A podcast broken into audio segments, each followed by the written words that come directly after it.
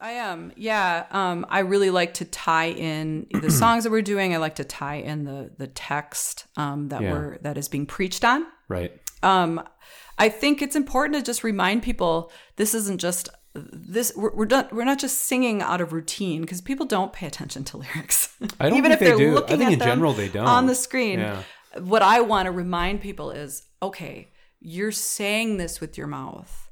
Mm-hmm. What is it doing to you as you sing it? Think about it. Yeah. Like how is it changing you? How how is it how, what are you questioning when when Mm-hmm. you say that cuz you're saying it.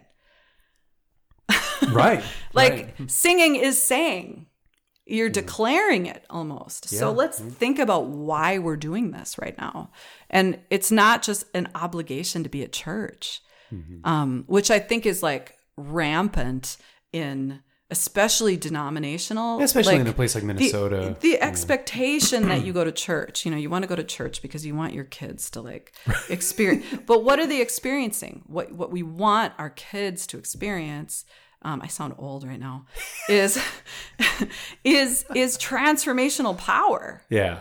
Yeah. Is like something that's going to get them through the hard times you know are coming. right. Right. Um, and to get you through the hard times you know are coming. Um, or maybe you're in right now. Like these are true things that you want to implant in your heart. So I just, I try to remind people of those things in whatever way that I can and just continue to invite people to just not let this just be us singing at you, but let's do this together. yeah. Um, and sometimes I don't have anything to say and I make stuff up yeah. And i i would rather not do that. Sometimes what i say comes out better than i think. It's, I can it's assure going you, to from the but- preacher's perspective, sometimes we just make stuff. yeah i mean and and the alternative to that is to not say anything. So i have that luxury. Preachers don't have Right. that luxury. You know you guys just kind of have to figure something stuff. out. Yeah.